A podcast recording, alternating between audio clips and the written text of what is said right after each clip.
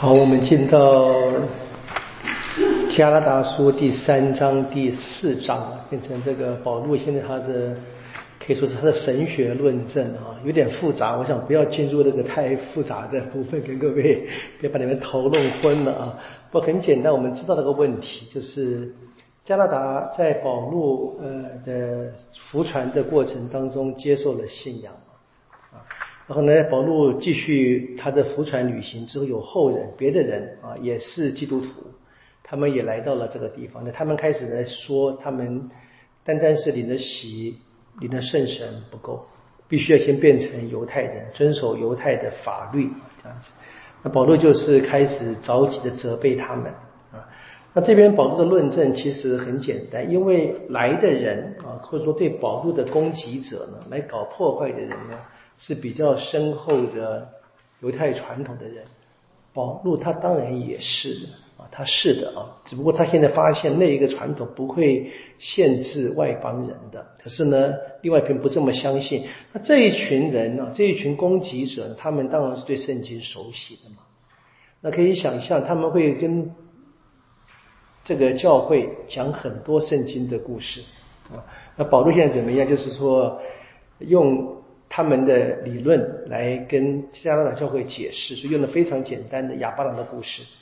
亚巴郎我们都知道，他有一个妻子一个妾啊，他只有一个儿子啊，很简单。所以这个是最根本的图像，在这个整个第3章跟第4章里面要讲的。好，一开始呢，保罗先说了，先告诉他们，你们灵洗回忆一下嘛，因为保罗来的时候怎么样，没有跟他们讲必须遵守犹太法律，对不对？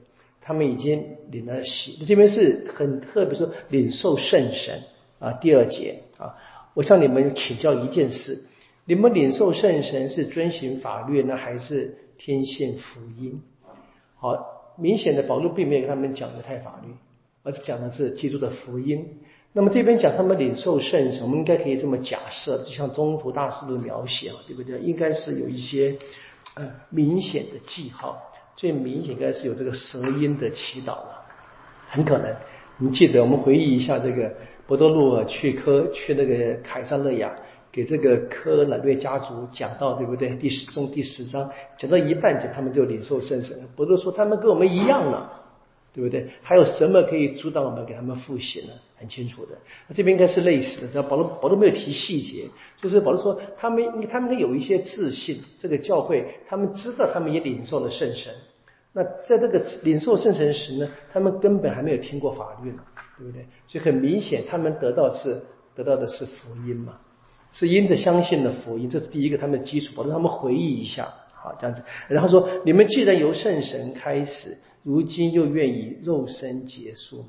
啊，又是这个上主之神跟血肉之神的对立。我们在格林多后书听到很多次了，因为是一样的东西。好，让他去亚巴郎说，亚巴郎怎么样成为这个天主眼中的正义呢？第6节说，亚巴郎相信了天主，天主以此算他为正义。那故事是在创世纪15章呢。各位知道，亚巴郎跟着天主的召教开始走了以后呢，也很成功啊。天主呢，在第15章再次显现。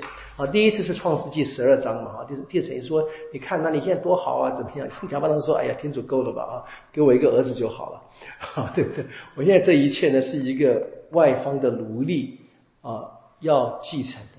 天主说不啊，一定是你亲生的儿子做你的一切的继承人。那么亚巴郎说，他就相信天主，这个圣经记载，因此呢，天主算他为正义。好，我们注意到在法律上面怎么来的呢？法律是来自于梅瑟在山上嘛，对不对？那梅瑟比亚巴郎晚了很久很久，所以在第17节说了嘛。第10节说，天主先前所立的盟约，绝不能因430年以后的法律来废除的。盟约是先的，恩宠的盟约，这个法律是亚巴郎他后来怎么样？伊撒格、雅各伯、若瑟，然后带他们去到埃及的雅各伯生活以后，再从过了400多年以后呢，怎么样被梅瑟带出来的山上领了这个法律嘛，对不对？所以这是后的，先是因为信仰啊，这个是故事。所以你看啊，我们先前花了1年多读旧约，对不对？现在有回报啊，跟所有的听众说一下，旧约是要读的了啊，不读是不行的。好，所以这边是很清楚的，这个保罗呢跟他们讲，我自己猜测啊，这封信呢送到加拿大去，那一些搞破坏的应该还在。所以保罗他一方面要跟这个加拿大教会、加拿大人解释，他一方面也要答复那一些在保罗之后来的那些服传者，让他们弄清楚。不然讲实在说，你讲这么多旧约的故事哈，那些外邦人是不是真的听得懂啊？我说那些不是，就是那个加拿大人可能还是个疑问。但是呢，在当地的那些搞破坏的，如果能够被保罗说服的话，那是更是怎么样？我们讲这个釜底抽薪嘛，对。我们很遗憾，我们没有后来的发展，不知道结果怎么样，不知道。就是光这封信了，不然知道保罗是焦急的哈。因此他说什么？他说我们来这边是因着亚巴郎，就我们是什么？我们是亚巴郎的子孙。第8节啊，相信的人才是亚巴郎的子孙，不是守这一些法律的人啊，并没有说守法律不对哦。法律是后来的回应，而不是因着法律得到结果。法律是因为得到了天主的信仰。好，然后怎么样？他说了，凡是不持守法律书的遗弃，第10节啊，他说哈，这边很吊诡哈，凡是依事遵行法律都应受咒骂哈。自以为靠着遵守法律可以得到救恩的，该受咒骂。为什么呢？因为经上记载了哈，凡不持守法律书上所记载的一切而依照遵行，是可咒骂的。好像矛盾，对不对啊？不矛盾的，因为他说注意到哈，遵守法律上所记载的一切，那是不可能的啊。法律那么多条嘛，你每一条都守好，保罗说这是不可能的。啊，但是他讲，所以我们除非有真正的福音的精神，不会去做爱天主跟爱人，这不会后来发展成法律变那么多条，然后呢，到了耶稣的时代会问嘛，哪一条法律最大？这人们已经明白了，这没办法守那么一切的。所以这个是保罗的一个很吊诡的辩证了。好，这边很清楚。那他说，接着他说怎么样？他说那亚巴郎怎么样呢？亚巴郎的后裔是怎么样？是因着。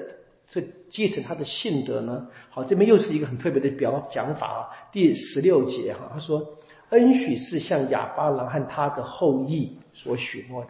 这天主对亚巴郎的话，还在这一个创世纪15上，这个回去读了哈。好，然后说，然后保罗说没有说后裔们，只说后裔。我们知道嘛哈，因为亚巴郎只有一个儿子嘛，对不对？然后另外一个妾所生的呢，伊斯玛尔，对不对？这边也被排除掉了，很清楚。所以亚巴郎其实要正确要讲的还有2个儿子，我们后面会读到的。但是呢，这边天主说只有那一个才算，那是恩宠，因为那个亚巴郎跟这个哈加尔生的呢是常态，跟撒拉医生是不是这个正常的情况之下，是特别的天主的恩宠，就是天主恩宠之子。那这个所以跟这一个哈加尔的儿子就说了嘛，变奴隶之子了。当然是伊斯玛有点倒霉了，我们现在看对不对？但注意到他讲单数，所以他这个后裔呢，所以伊撒格成了一个预象，真正是指谁的？后面下面就说了嘛，说最后是你的后裔是指耶稣。当然是保罗在耶稣的事件之后去重新去理解圣经的。我们注意到，就我一直跟大家说，我们基督徒在耶稣的复活事件之下影响去读圣经的，去看得更清楚，看得更深，看得更透彻。当然我们知道那些不信耶稣的人当然有别的理解方式了啊，这我们相信。所以这边，所以注意到这边所谈的亚巴郎的后裔，第一个是历史里面那个伊撒格，那真正他这边谈的是保罗说的第16节结尾是指耶稣基督嘛？